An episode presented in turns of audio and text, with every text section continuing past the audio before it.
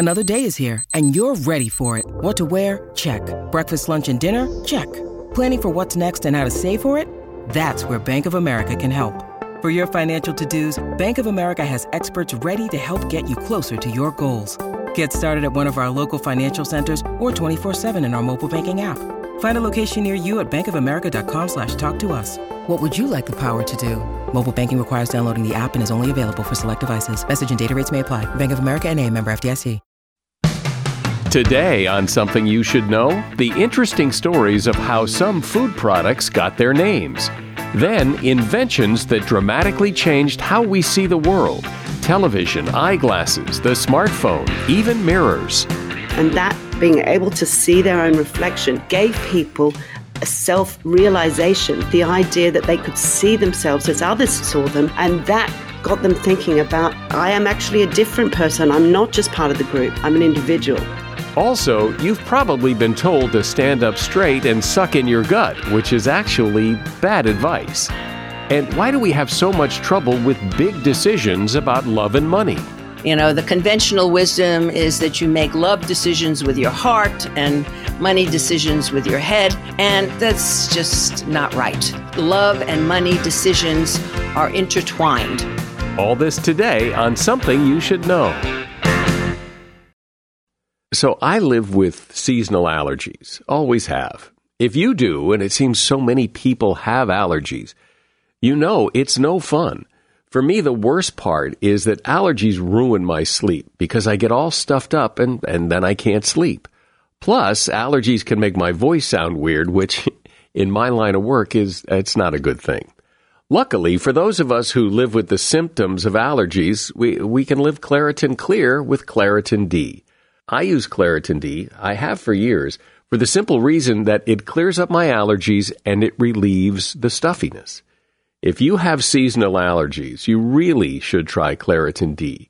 You see, Claritin D has two powerful ingredients in just one pill that relieve your allergy symptoms like the sneezing, watery eyes, scratchy throat, and it decongests your nose so you can breathe better.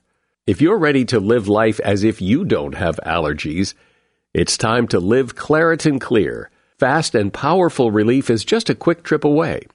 Find Claritin D at the pharmacy counter. Ask for Claritin D at your local pharmacy counter. You don't even need a prescription. Go to Claritin.com right now for a discount so you can live Claritin Clear. Use as directed.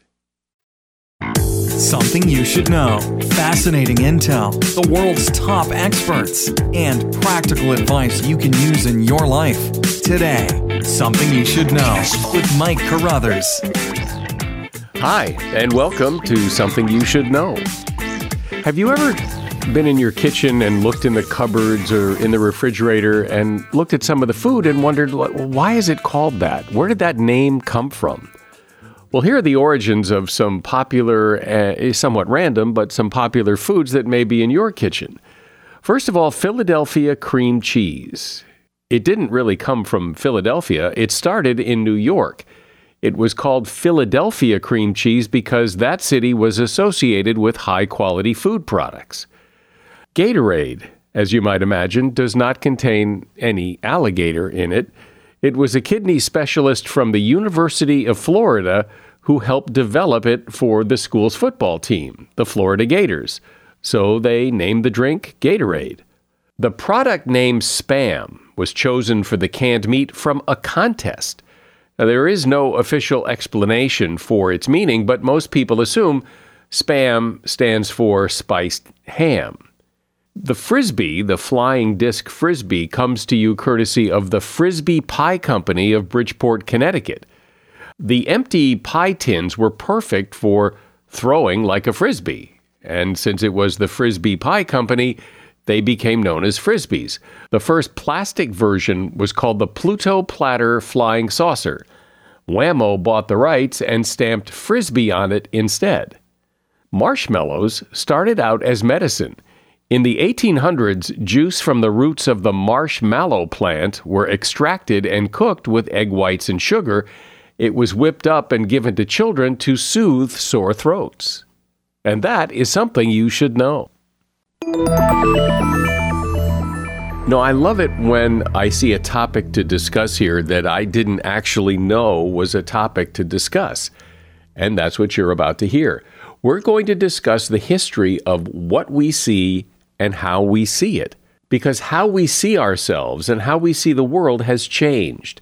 And what's caused those changes are certain inventions, certain technologies that alter our vision.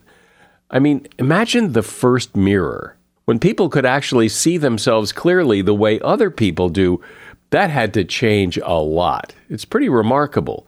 Or the telescope, television, the smartphone. All these things have altered our view of ourselves and the world in some way. Here to explain all this is Susan Denham Wade.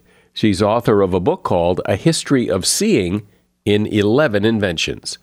Hey, Susan, welcome to Something You Should Know. It's great to be here, Mike. So, explain first how you came up with this idea and uh, formed it into a topic for discussion. Well, the inspiration for the book was the 2014 internet meme that became known as hashtag the dress. Uh, this was a, a photograph of a dress that was bought for a wedding that found its way onto the internet, and the dress was striped. Um, and the reason um, it went so viral and was actually one of the first global memes was because when people looked at the image online, they couldn't agree whether the stripes of the dress were white and gold or blue and black. This went all around Twitter with various celebrities weighing in on their opinions. Um, it was discussed on newscasts. And this really intrigued me and got me to wondering wow, if people in the same time and place can look at the same thing and see something different, did people who lived hundreds or even thousands of years ago see their worlds differently? Um, and that was the question I set out to to answer, and that was the beginning of the journey. And so, where did that journey take you? What did you find from looking at all this? Well, I, I found that indeed people have seen their, their worlds differently uh, over time, and that there have been a variety of, of uh, technologies that mankind has either harnessed or discovered or invented that have really changed the world as we saw it. But not only that, each of these visual technologies have, has coincided with a really major inflection point in human history. So, one of the big conclusions that I came to was that the world seen differently becomes a different world. So, when you say, as you just said a few minutes ago, that in earlier times people saw their world differently, what does mm-hmm. that mean? Well, if you take, for example, the invention of mirrors, the very first known mirrors were discovered in a proto town, one of the very earliest settled communities, which is in Anatolia, which is now part of Turkey. Uh, and this was a settlement of about up to 8,000 people, which existed between about 8,000 and 5,500 years ago. And archaeologists exploring this site came upon these mirrors at a time when the society fundamentally changed as far as they could tell. Up until the, the, the point that we're talking about, the society, they, the, the, archaeologists described it as fiercely egalitarian. There, was no, um, there were no signs of different status, food and other implements were shared, people's homes were more or less the same size. Um, and then around the layer of the of the site where these mirrors were discovered, archaeologists noted a, a, a shift in the psychology of this community to, to identify a much greater sense of individualism and the emergence of a sense of self, which I think is completely mind blowing that we don't know what came first the sense of self, and then that generated a desire to find mirrors, or whether someone had created these mirrors and that being able to see their own reflection gave people a self realization, the idea that they could see themselves as others saw them. And that got them thinking about, well, who am I? Am I? I am actually a different person. I'm not just part of the group, I'm an individual. And in later history, with the development of psychology, for example, in the 19th century, the start well, actually going right back to the Romans, the mirror has become symbolic um, as a, a, a, tool for exploring the self. But it's incredibly interesting to me that um, going right back through human history, it appears that um, mirrorless societies tend to be highly egalitarian without much of a sense of individuality. And it's only um, the, but the appearance of mirrors tends to coincide with that individuality. So, this is an example from a long time ago um, of how uh, a change in technology, in visual technology, and seeing something different caused a fundamental shift in mindset. So, if the invention of the mirror was so transformative and people could see themselves as individuals rather than just part of the group, I mean, imagine what photography must have done because a mirror, a, a look in the mirror is a fleeting thing, but photography lasts forever. All the excitement about photography when it was first announced, this amazing technology that could capture an image permanently, was all about how it was going to represent the great landscapes of the world and the great monuments of antiquity and uh, the works of art. And none of the inventors or promoters of early photography um, mentioned the idea of portraiture. But as soon as photography was announced, people uh, set up portraiture studios. And this was the absolute killer app for photography. Um, all very well to see the great sights of the world and, and the great works of art. But what people really wanted to see was themselves and each other. And photograph studio, photography studios set up all around um, Europe and around the USA. Um, and people, for the price of a day's wages, could get an image of themselves to keep forever. And the market for it was huge. Something like um, 90% of photographs taken in the first 50 years of photography were, were portraits. When you see early photography, early portraits, no one's smiling. No, no one seems to be particularly happy at all. Well, in the earliest photographs, um, the earliest process was called a daguerreotype. Um, they, they took a, about um, 10 to 15 minutes for the exposure to happen. So people had to stand very, very still in that time. So the photographic studios uh, developed all kinds of um, props to help people stay still. So if you see people standing up, often you'll see them, there's a pedestal that they've got an arm resting on, or they're sitting on a chair with a slightly um, unnaturally raised arms. And all of these uh, were, were devices to help people stand really still for that time um, so that the, the image could, could uh, take on the, on the, the film used at the time. Um, and so I guess it's pretty hard to hold a smile for that length of time. So they were probably advised just to keep it fairly serious. Another one of these inventions you talk about is the telescope, and which not only changed the way we see the world, but but the universe. Usually credited to Galileo, but in fact, the first telescope to be brought forward publicly uh, was from a Dutch spectacle maker whose name was Lippershey. But he tried to patent his telescope, but he was refused because uh, the patent office decided it was too easy to copy. And unfortunately for him, um, the patent office was right because people started making telescopes all around Europe. And Galileo was this very talented mathematician um, and craftsman, and he spent he got the idea of the tele- heard about the idea of the telescope, and made his own very um, much much more powerful than the original telescopes that were made.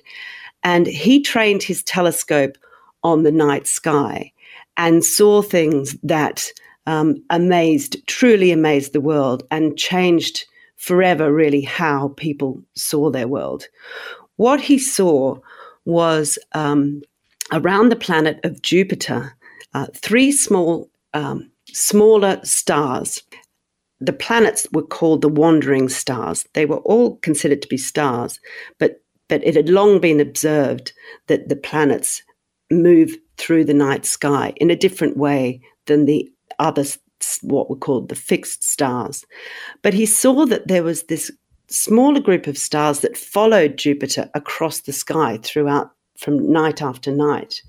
And this was a radical thought because up until then, the received view um, of uh, of how the universe worked was with the Earth was at the center, and the sun, the moon, and all the other planets, the, the stars rather, the wandering stars and the uh, fixed stars rotated around the Earth.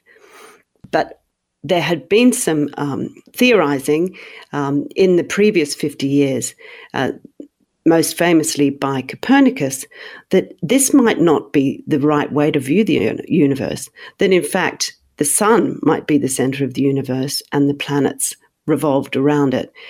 Um, and but this was a heresy because there were various passages in the Bible that suggested that the earth was the center um, and so on. But uh, Galileo's discovery um, showed that because these the many stars followed Jupiter around, he concluded that they were moons of Jupiter, and that demonstrated that um, the Earth wasn't necessarily the center of the universe. Uh, this was radically controversial at the time, and in, indeed, Galileo eventually was hauled up in front of the Inquisition more than once, and he spent his final years in under house arrest. Uh, so it didn't have a happy ending for him, but it did kick off a, a whole new way of viewing nature we're talking about some important inventions that have really altered the way that you and I see the world. And my guest is Susan Denham Wade, author of A History of Seeing in 11 Inventions. Look, Bumble knows you're exhausted by dating. All the must not take yourself too seriously and 6 1 since that matters. And what do I even say other than hey? well, that's why they're introducing an all new Bumble with exciting features to make compatibility easier, starting the chat better, and dating safer. They've changed, so you don't have to. Download the new Bumble now. When you need mealtime inspiration, it's worth shopping Kroger, where you'll find over 30,000 mouthwatering choices that excite your inner foodie. And no matter what tasty choice you make, you'll enjoy our everyday low prices, plus extra ways to save, like digital coupons worth over $600 each week. You can also save up to $1 off per gallon at the pump with fuel points. More savings and more inspiring flavors make shopping Kroger worth it every time. Kroger, fresh for everyone. Fuel restrictions apply. So, Susan, in your list of inventions is eyeglasses. I mean, there there is an invention that literally changed the way people viewed the world, but people with vision problems. So, talk about that. The very first eyeglasses were convex glasses, which is the, the, ones that correct for long sight. They were most useful for people who were reaching middle age. Um, so, just as today, uh, we reach our 40s or 50s, and we find it more difficult to see close up. And convex glass lenses can help us. Convex spectacles can can refocus our eyes uh, to to improve our that sort of vision. So, uh, if you were born very short sighted uh, around the time that the first spectacles were invented, around 1278 in Italy, um, I'm afraid you they wouldn't have been much help to you. But what was so important about about glasses um, and the time at the time they were first invented was that they extended the useful life of so many of the um, artists, artisans, and scholars of that time because they they allowed them to keep working beyond a time when ordinarily their their failing eyesight would have forced them to stop. Um, and uh, I don't think it's a coincidence that the invention of spectacles, as I say, towards the end of the 1200s, happened just on the cusp of what became the Renaissance, the amazing, and in Italy, the amazing flowering of art, scholarship, architecture that, that happened in the next couple of hundred years.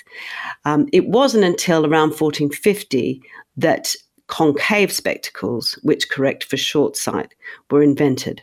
But obviously, that again would have been a massive revelation for people who were born um, short sighted. Although there were many, many fewer short sighted people then than there are now. There's been a massive increase in short sightedness, in particular over the last 70 years, since the invention of television, in fact. And the explanation for that is not that television itself damages our eyes, but ever since televisions came into our lives, um, children in particular have spent more time inside. um, and that does damage our eyes. Uh, one report suggests that for every additional hour spent outside, um, your chance of developing myopia, that's short sightedness, reduces by 2%. And that's because even on the dullest day, uh, natural daylight is about 10 times as bright as uh, artificial light.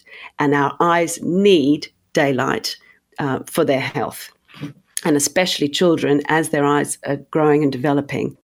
Well, I would think that television is one of the big game changers in your list of inventions because it not only changed how we see the world, it, it really brought the world into our homes, uh, good and bad. We could see things we could never see before. Absolutely, absolutely. I mean, television, you know, created the consumer society as we sat watching, happily watching TV shows through the 50s um, funded by advertisers um, who showed us all the lovely products we could buy, and we obediently went out to buy them, whereas previous generations, you know, did without those things. Now, I'm not saying that a lot of those products haven't made our lives easier and better, but they have convinced us that we need a lot of stuff uh, that somehow we managed to live without. Uh, before before we saw it all advertised on television, and politics drastically changed by television. Um, you'll you'll remember, well, probably not yourself, but you'll you'll know the story um, of the television debate between Nixon and Kennedy uh, just before before the election, uh, the presidential election. Between those two, those who listened to it on radio named Nixon the winner of the debate, uh, but those who watched it on television saw Nixon looking a little sweaty. He'd been ill. He had a dark shadow under his um, under his uh, makeup of his of his beard coming through. Um, Kennedy, had, who was a much more sickly person on the whole, had spent the morning sitting in the sun, um, had a crisp white shirt, um, and exuded relaxed good health. Um, and those who watched the debate on television, and it was the most watched program ever, I think something like 60 million people watched it, uh, declared Kennedy the winner. And sure enough, he won that election. Um, and, you know, more recent times have seen uh, telegenic um, candidates become president once again. And then there is the smartphone, which not only has changed the way we see the world, in many ways, it is the world that we see because we spend so much time looking at it. Uh, we spend hours and hours a day checking our phones. Many, many people have their phone by their bed. It's the last thing they look at before they go to bed. It's the first thing they look at when they wake up in the morning. Uh, it's become the dominant feature of our lives, really. Increasingly, with all the apps available, um, pretty much every aspect of our lives can be channeled through this little screen in our hand. It's not just a phone. In fact, the phone is one of the least used uh, features of a smartphone. It's our encyclopedia, it's our car key, it's our bank, it's our email, it's our it's our encyclopedia, it's our entertainment device. It's it's pretty much everything that um, it's our window onto the world. Um, and what that's meaning, um, it seems to me, is that we're using uh, our other senses less and less. So we are, um, I'm sure we're all guilty of sending a text to someone, even if they're in the next room, uh, rather than putting our head round the corner and having a conversation, or, or texting a friend or one of our family members uh, just to say hi and have a little catch up, uh, just because it's kind of quicker and easier rather than speaking to them on the phone. Um, and this is actually not great for our, our mental and and eventually um, leading on from that physical health, because we really need to hear each other. There was a research study done um, Wisconsin University that put a group of, of young girls, school children, ages I think 7 to 12, in a stressful situation where they were asked to give a presentation to some strangers. Um, and after that, and they had them wired up to measure the, the level of cortisol, the stress hormone in their bodies.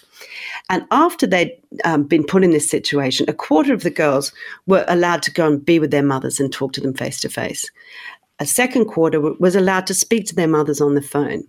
The third quarter was allowed to um, text with their mothers, and the fourth group uh, had to go and sit quietly alone.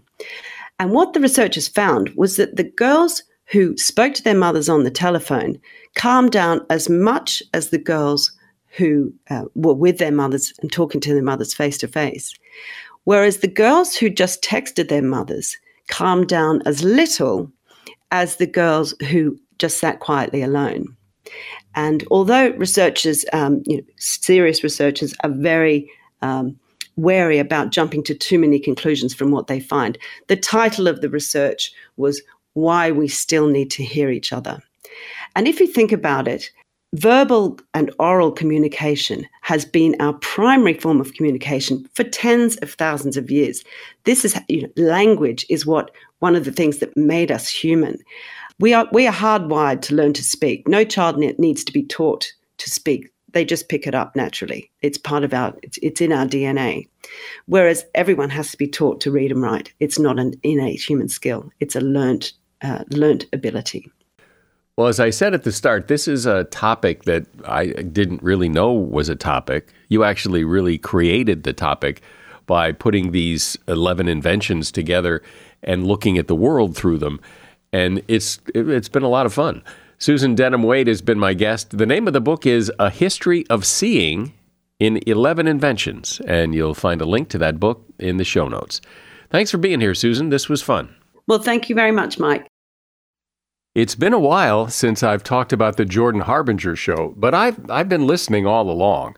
The Jordan Harbinger show is a podcast that I'm going to predict you will really like since you like this podcast, something you should know. With each episode of The Jordan Harbinger Show, Jordan digs deep into fascinating topics with fascinating people. It's a little different than the topics we cover, but still so, so interesting. Recently, he had a great two part conversation with ex federal agent Robert Mazur about how money laundering works. Now, I've always, I've always wondered about that, and well, now I know. And there was another great conversation with Adam Gamal. He's an American Muslim who fought terrorism in one of the U.S.'s most secret special forces units. It is a riveting conversation. If you want to broaden your worldview and discover some truly thought provoking ideas and insights, you really should try The Jordan Harbinger Show. As you'll hear, Jordan is a great interviewer and really gets people to open up. Search for The Jordan Harbinger Show on Apple Podcasts, Spotify, or wherever you listen to podcasts. When it comes to major decisions in your life, there are a couple of categories that are huge. They are love and money. And as you may have noticed in your own life, we tend to struggle with those decisions and end up regretting some of them. So, why is that? Why do we mess up some of the biggest decisions in our lives? And how can we make better love and money decisions? Well, here to discuss that is Myra Strober. She is a labor economist and professor at Stanford University and author of a book called Money and Love An Intelligent Roadmap for Life's Biggest Decisions. Hi, Myra. Welcome to Something You Should Know. Thank you, Mike. So I would imagine that everyone listening can think back to a decision regarding love or money or both that they regret. So why do you suppose that is? I mean, why do we mess up what seems to be such an important decision? I think there are two reasons. One is that um, people don't make these decisions in a systematic way. That's the first reason. And um, the second reason is that people tend to see money and love decisions as separate. So money decisions concern money and love decisions concern love and never the twain shall meet. But in fact, um, most life's decisions, especially the big ones, are both love and money decisions. But it seems to me it's not only the decision you make, because you could make what appears to be the right decision. But things don't always go according to plan. Things don't go the way you think they're going to go. Life has a way of serving up curveballs that if things had gone the way you thought, that decision would have been great, but but it didn't go that way. So, but how would you have known? You certainly can't predict the future, but you can ask yourself when you make your decision, what are the likely consequences of this decision? What are the likely things that are going to happen? So, for example, if you're considering moving to another city, for uh, a job and you have a family, you know, you might think this is a money decision. The, the money is so much better in this new job. But in fact, it's a love decision too, because your family is involved. And if, you know, six months down the line, your daughter is depressed because she can't adjust to her new school, um, had you thought in advance what are the likely consequences for my daughter of this decision? you might have uh, predicted that she would have a difficult time.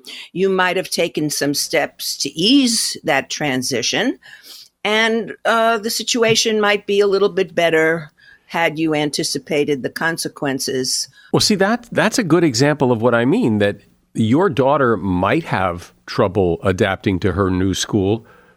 She might thrive in the new school. There's no way to know until it happens, and it only happens after the decision, and then you have to deal with the consequences. But you can't have predicted that. I mean, it's kind of a it's kind of a crapshoot. No, I don't really think it's quite a crapshoot. Of course, you can't know everything. Uh, for instance, you can't know that the the girl next door to where you moved uh, is going to make life difficult for her. You could you couldn't know that, but you you know your daughter you know if she adjusts easily to new circumstances or not. You could have a conversation, you should have a conversation with your daughter about this move, unless she's, you know, under the age of five, um, and ask her, what is this going to be like for you? Are you looking forward to it? Are you concerned about it? What are you concerned about? And then you could take steps to try to mitigate the effects of this for her. So I guess maybe what my point was is that that it, it is human nature to think about the road not taken. And so you'll always wonder what if when faced with a choice like what you're talking about. Should I move there? Should I take that job? Should I marry that person? You, or that person? You're always going to wonder, no matter what you choose and how great a decision, what if you had done something different? Well, I think that may be true, but we have a very flexible five step framework for making these decisions. And um, what the hope is, is that after you've taken these five steps, you have convinced yourself that this is the best decision that you can make given whatever circumstances you're facing. So, you know, you might be taking a walk in the beautiful woods and think about what might have happened, you know, had your parents been born millionaires.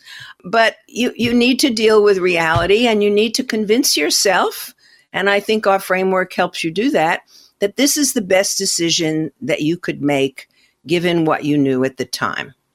So, what are those five steps? Well, the first one is clarify. Clarify for yourself what it is that you want, what's important to you, and what's important to you, not to your parents or your spouse or uh, somebody else in your life. Uh, try to figure out what you really care about. And then the second step is communication. Uh, then you need to communicate that to whoever else is in your life making these decisions with you. Um, and, you know, as you communicate uh, and you listen to the other person's um, hopes and dreams, you may revise your own. You may start thinking about some issues that you hadn't thought about before. So, first clarify and then communicate. And then you need to consider a broad range of choices. So, let's go back to the moving decision. You've been offered a job in another city your family agrees that you need more money, it's a good career step for you, and you have already clarified that your career is important to you. But what are the other possible choices? Have you looked around in the same city where you are at other possible jobs? Or did this this new uh, job possibility come out of the blue and it seems so attractive and you're going to take it? So unless you convince yourself that in order to get what it is you're looking for, you must move, um, you may well be sorry later on because you didn't do uh, the kind of uh, seeking uh, that would give you a broader range of choices. Uh, the fourth step is check in. So it's the five C's framework. These all start with C's clarify, communicate, consider a broad range of choices, and now check in. So you want to check in with family and friends and other people um, whom you admire and, and ask them have they faced these kinds of decisions? What did they do? How did it turn out for them? Share your thought process with them. I'm doing this because um, I, I, want more money. I'm doing this because I think my career will be furthered by this. Um, ask them about family um, ramifications of decisions that they may have made. And the la- last step is one I talked about before explore the likely consequences. And you need to explore the consequences both short term and long term. So let's go back to the daughter who uh, is not happy in the new environment. Maybe she's not happy, you know, six months after you move, but maybe she's in a school that's far better than the one that she left. And three years from now, uh, she'll realize that this was a really good move uh, because her school life and her education uh, is far better than it would have been. So, you know, there are short term consequences and longer term consequences. Well, your your five step process it certainly makes sense. It sounds good, but how do you know it works? I mean, is is there research? Did how do you know that doing those five steps are better than any other five steps that somebody would come up with? I taught a course at the Stanford uh, Business School and also in uh, the undergraduate part of the university um, for more than 40 years uh, on the topic of work and family. And so over that time, I've had thousands of students who write back to me and say, I mean, uh, not all thousands write back, but many of them write back and say, you know, uh, uh, thinking about these issues when I was in your course has really helped me down the line. I feel that I have better decisions. I feel that this helps me when I have a big decision to make. I think about the class.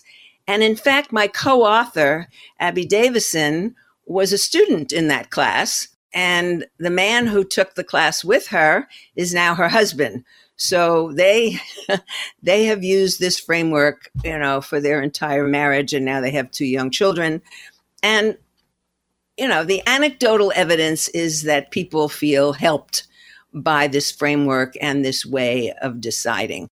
When people make decisions on their own and don't use your process, where is it you think people tend to go wrong? Well, I think they haven't really gone through steps one and two. They have not clarified for themselves what it is they want.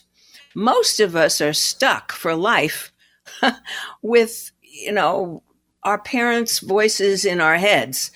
And our parents for the most part, not all parents, but our parents uh, pretty much told us what they want for us.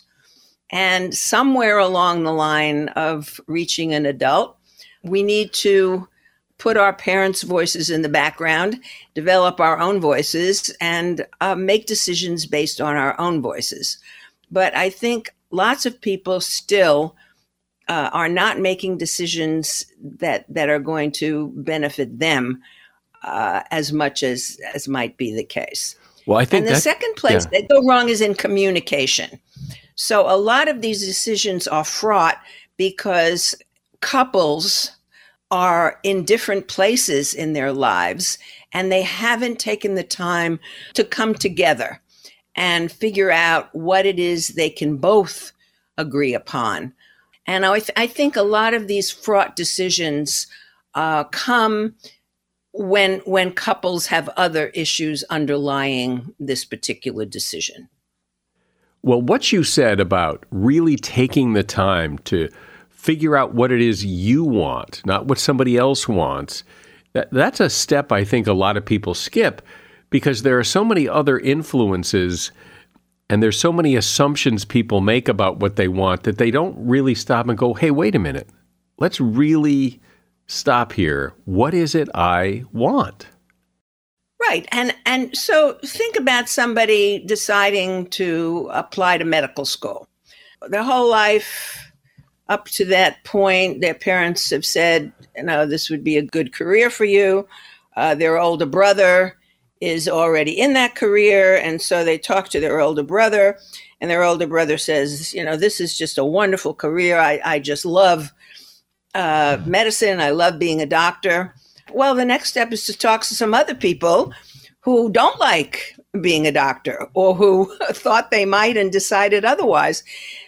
You know, if you stack the deck uh, toward a certain decision, uh, you don't really have enough input to figure out if this is the right decision for you. Well, and you know, we've talked about it on this podcast before. I think people do tend to fall into that confirmation bias trap where they just look for things that confirm what what they their gut is telling them. Yes, I think that's right. And that's why you know, you may need help figuring out what you need. But yes, confirmation bias could be a real problem. You do want to talk to some people who have a different perspective and see what you think about that. But it would also seem that as you make these decisions, it's not just a snapshot in time. There's got to be course correction because the decision you know, you, you decided to take this new job, but then the guy that hired you left and now you've got a new. So there's always things that happen. It isn't frozen in time that I made this decision and now we go forward the way I decided. True enough. I mean, you know, there's an old Yiddish saying that uh, man plans and God laughs. because planning only gets you so far. There are things that happen that nobody anticipated. Um, nonetheless, if you don't plan, I, you know, you're certainly not going to get what you want. So yes, you have to have course corrections, and you and your spouse need, or your partner need good communication. So when this new curveball comes onto the field, uh, you have somebody to talk to about it, and you know, okay, what are we going to do next? And it's we, even though it's a job decision it involves love. Uh, it involves your family, and um, you know th- they need to be supportive of you, and they need to know what they want. I can just think back in my own life of of some decisions I've made that I I didn't really. I kind of like already had it in my head what the decision was going to be without really going through any process of, of it just felt right. It just seemed right this is an opportunity I can't pass up. I suspect that happens to a lot of people where they just say, wow, I've got to grab this right now and go and never do what you're talking about. Yes, that's what I have learned over the years is that people tend to do that. And, you know, it's rare that a decision this big has to be made certainly within 24 hours or maybe even within a week.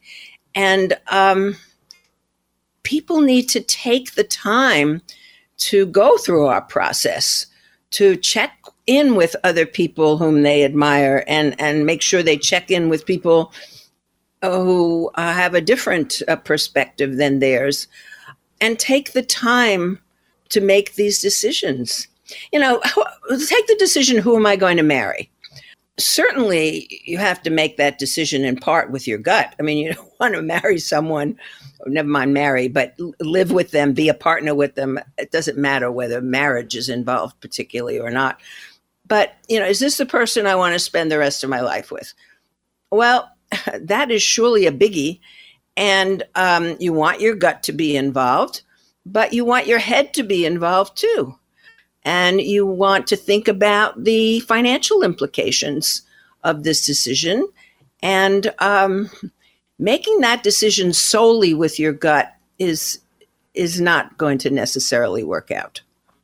Well, it's interesting. We make decisions all day long, and big ones and little ones, and often don't think about the process of making the decision. We just make the decision and and and there and then have to live with the consequences.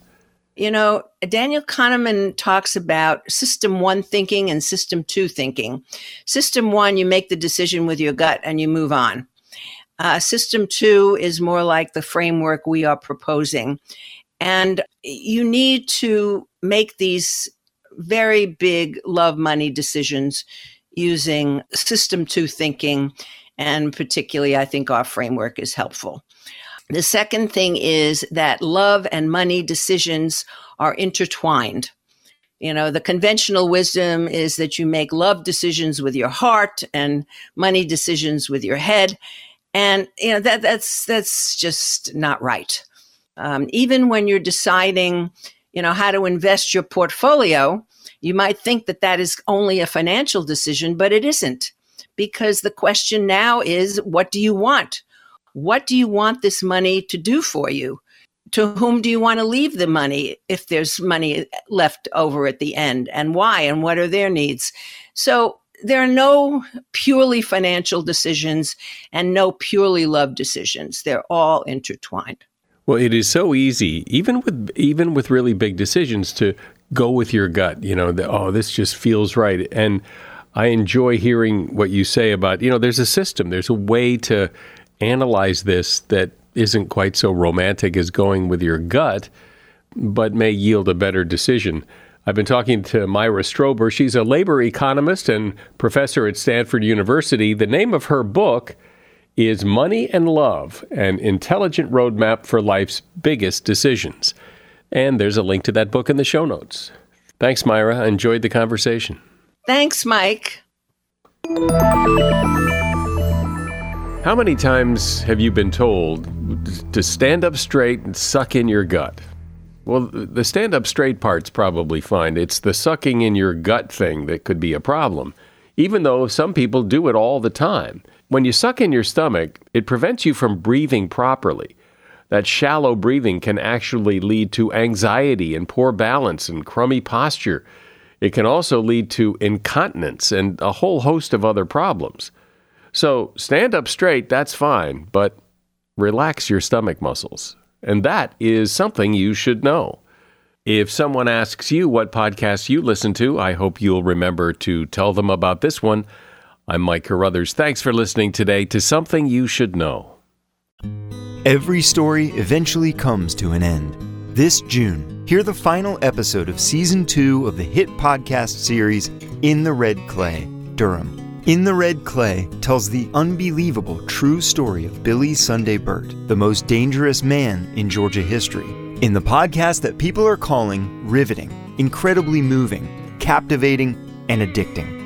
Binge seasons 1 and 2 of In the Red Clay now, wherever you listen. Hey guys, welcome to the Candy Valentino Show. I'm Candy Valentino. I was a founder before I could legally order a drink, and for more than two and a half decades, I've built, scaled, acquired, and exited multiple businesses in diverse industries. Now, my goal is to help you by sharing the knowledge that I've learned, the mistakes that I've made, and the wisdom that I've developed over my journey. Bi weekly episodes every Monday and Thursday. The Candy Valentino Show, wherever you listen.